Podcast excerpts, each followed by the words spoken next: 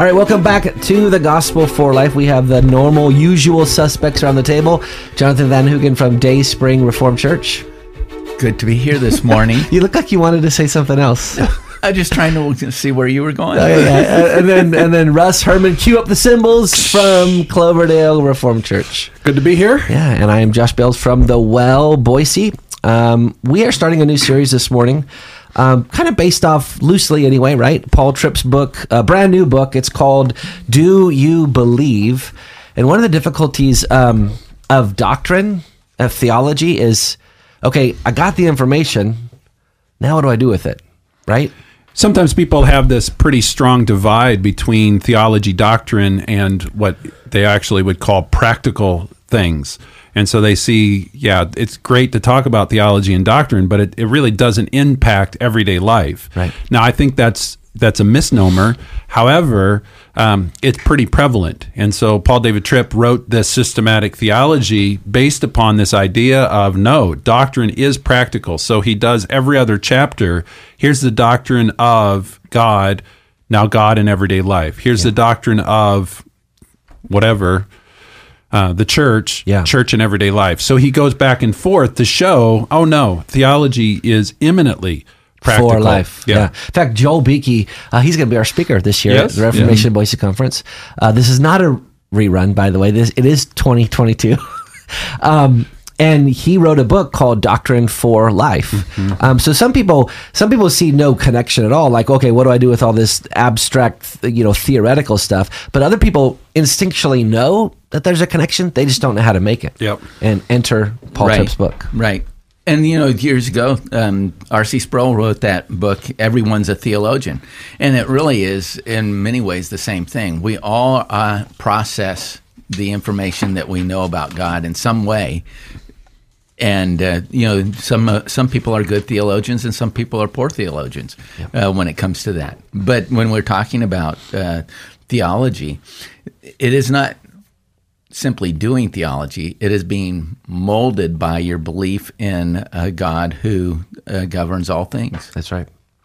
So, uh, in chapter three, we're starting right off with the doctrine of God. So, these next series of, of programs will be okay, this is what the doctrine of God is, and then this is how you apply the doctrine of God to everyday life. So, listen to how he begins um, talking about God.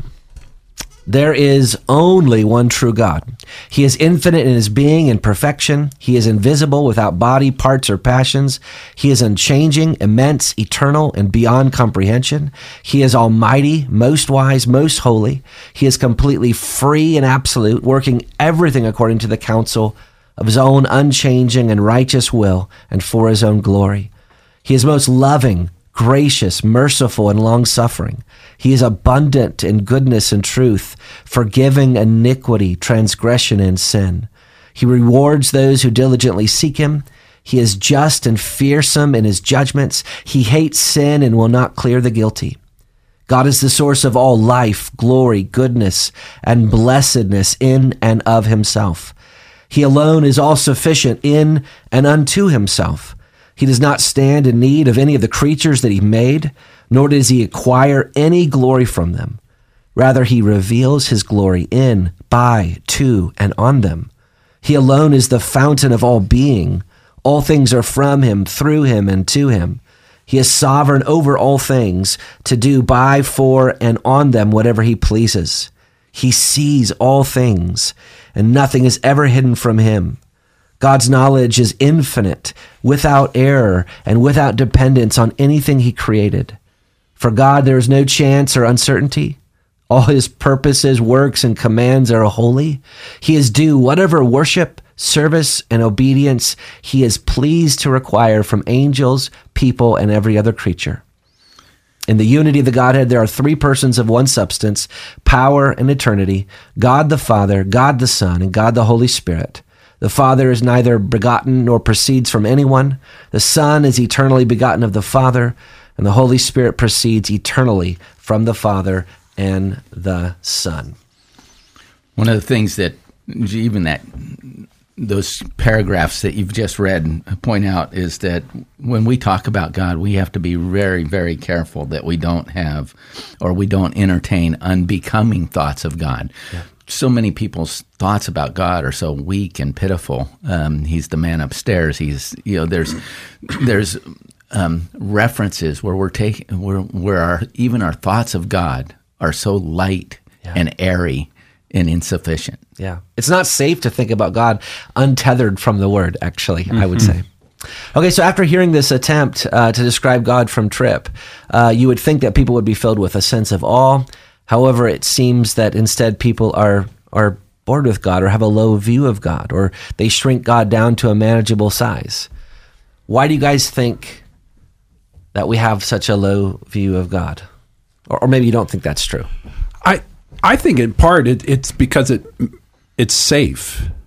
If we actually begin to see God as He really truly is, and begin to try to wrap our minds around what we can't even wrap our minds around, um, puts a demand upon us yeah. um, that we're uncomfortable with. Well, you're you're exactly right. R.C. Sproul had pointed out a long time ago. You know, God doesn't change, and if He's holy, He's going to be eternally holy, and, and, He's immutable. He's not going to change. And this is, puts fear in people's um, mm-hmm. minds because uh, He's not going to wink at sin.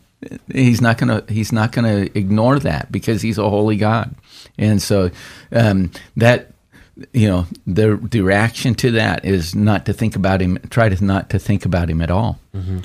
i think it's cs lewis that has said in the past that we don't necessarily want god to be god. We we really want god to be some sort of glorified um, santa claus. Mm-hmm. that that he's at our beck and call that he's kind of a old tottering gentle jolly soul that we can get some things from.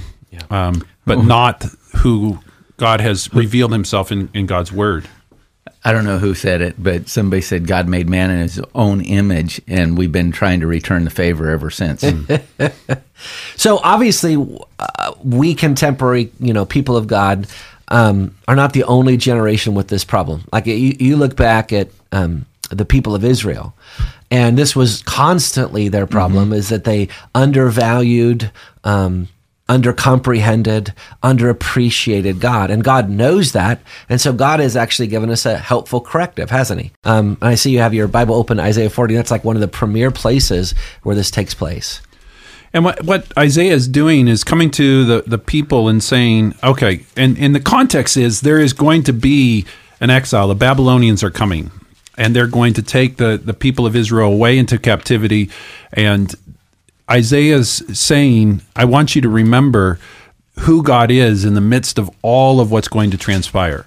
That he is not going to change, mm-hmm. that he is beyond your ability to comprehend. And, and so the entire chapter of Isaiah 40, there's this is this refrain of to whom will you compare me? Yeah. God is saying. And and the understood answer is, well, there is nobody that we can compare you to. Mm-hmm. The problem is that our tendency is to compare God. Yeah. And primarily, we compare God to the circumstances of our, our lives, and the circumstances of our life seem bigger mm-hmm. than God, seem more authoritative or, or powerful than God. And God is saying, Really? In Isaiah 40, is anything compared to my greatness, my glory, my majesty, my tenderness, my care, my control, yeah. my wisdom, my knowledge. And he goes through almost all of his attributes and says, No, there's nothing that compares to me. And the way that he describes his attributes is in very uh, off, often colorful mm-hmm. language. So the grass withers, the, fa- the flower fades, but the word of our God will stand forever. So I'm eternal. What other word do you know that's eternal? Mm-hmm. Uh, he will tend his flock like a shepherd. He will gather the lambs in his arms. He will carry them in his bosom. So, like you said, he's tender.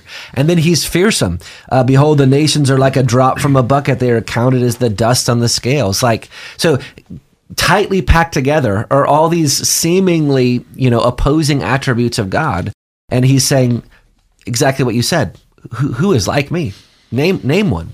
I mean, that last imagery of it, the nations are like the dust on the scales. I mean, imagine going to the grocery store and saying to the cashier, as they're weighing your produce. Oh, I'm sorry. Can you dust off the scale because I don't want to pay for the dust when I'm buying my my cucumbers or whatever. I mean, and God's saying that's kind of like what the nations are to me, just dust on a scale. Yeah. that we don't pay any attention to. That's yeah, a- even beyond that, you think about the universe. I mean, we are we are the infinitesimal dust speck in the whole universe when it really comes down to it. Yeah. So, I mean, may, maybe there's one word to describe all of these attributes. And I think Tripp, he talks about one word being glory. So, when the Bible speaks about God's glory, how would, what, what, how, how is it defining it? What's the definition of God's glory? Uh, the, the the word glory just means uh, it, well in the Hebrew is kabod. Uh, kabod. It, was just a weighty heaviness. Uh, uh, you know, it's an intangible subject. I mean, we, when you talk about glory, it's not something that you can put into a box or you can weigh or you can measure or eh, see. It's it's intangible, but there's a there's a there's a gravitas to it. You know, I guess that you know that would be an English word that might carry some of it, but this gravitas is also a wonder, a, a, a you know a, a, joy, a delight, a you know a perfection. So it's just it's beyond the being weighty. It's also um, just exploding your senses. Um, two things I would I would add to just Jonathan what Jonathan was saying. One is that our minds are so um, small in in some regard that we have to think of God as each of His attributes in isolation, Right. um, and that is not who God is. Um, but it's really hard for us to try to comprehend God without saying, trying just to look at God as holy or God as loving or God as just. But God is all of his attributes all of the time, and our minds have trouble Yeah. just grasping that. And the other thing is, we have moments where we behold something that makes us just pause in awe and wonder. Um, and oftentimes it's things in creation. Um, you know, you stand at the edge of the Grand Canyon, and you, you, you if you try to explain what that is and try to capture that in a photo, You or ruin it. It- Yeah. it's, it's that immensity that it's beyond even description. And God is that on steroids. I mean, God is beyond that in every possible way. But to me, that's one of the only few times in human life that we have that moment where we're like, I don't know how to capture this. I don't know how to capture to it get- in any way. I, I used to get those magazines, Arizona Highways, and there was a lot of pictures hmm. from the Grand Canyon. It wasn't until I actually stood on the edge of it that I was just t- awestruck. Yeah. well, I and- think it's the response of Job in the end of, mm-hmm. of the book. Yeah. I'd heard of you, Yeah. but now I've seen you. Which is interesting because he God didn't fix all of his problems yet. He just showed Job who he was, and he he was he was cured. Um, and that gets to one of uh, Tripp's statements about God's glory. So let's respond to at least one of these. We won't have time for all of them, but here's the first statement: Each one of us is hardwired for for uh, by God for glory. Each one of us is hardwired by God for glory. And that's kind of what I was saying before. We we want to, I mean, experience things that that are awe inspiring. Whether that's music, whether that's a, a sunset, whether that's some aspect of creation. I mean, even the birth of a child is is a glory moment in so many ways. So Yeah. we're, we're glory seekers. That's what it means to be made in the in the image of God. So, um, well, we're gonna have to come back to this. I mean, there's a couple more because it relates to sin Yep. and how even sin is in, in one sense seeking glory. It's just seeking the the wrong kind of glory. So we'll pick up on this tomorrow. You've been listening to the Gospel for Life. We hope that you um, have enjoyed this series. We, we're going over Paul Tripp's book, "Do You Believe?" Brand new book about how to apply the most important doctrines to your everyday life. Very helpful. Um, we hope to see you next time.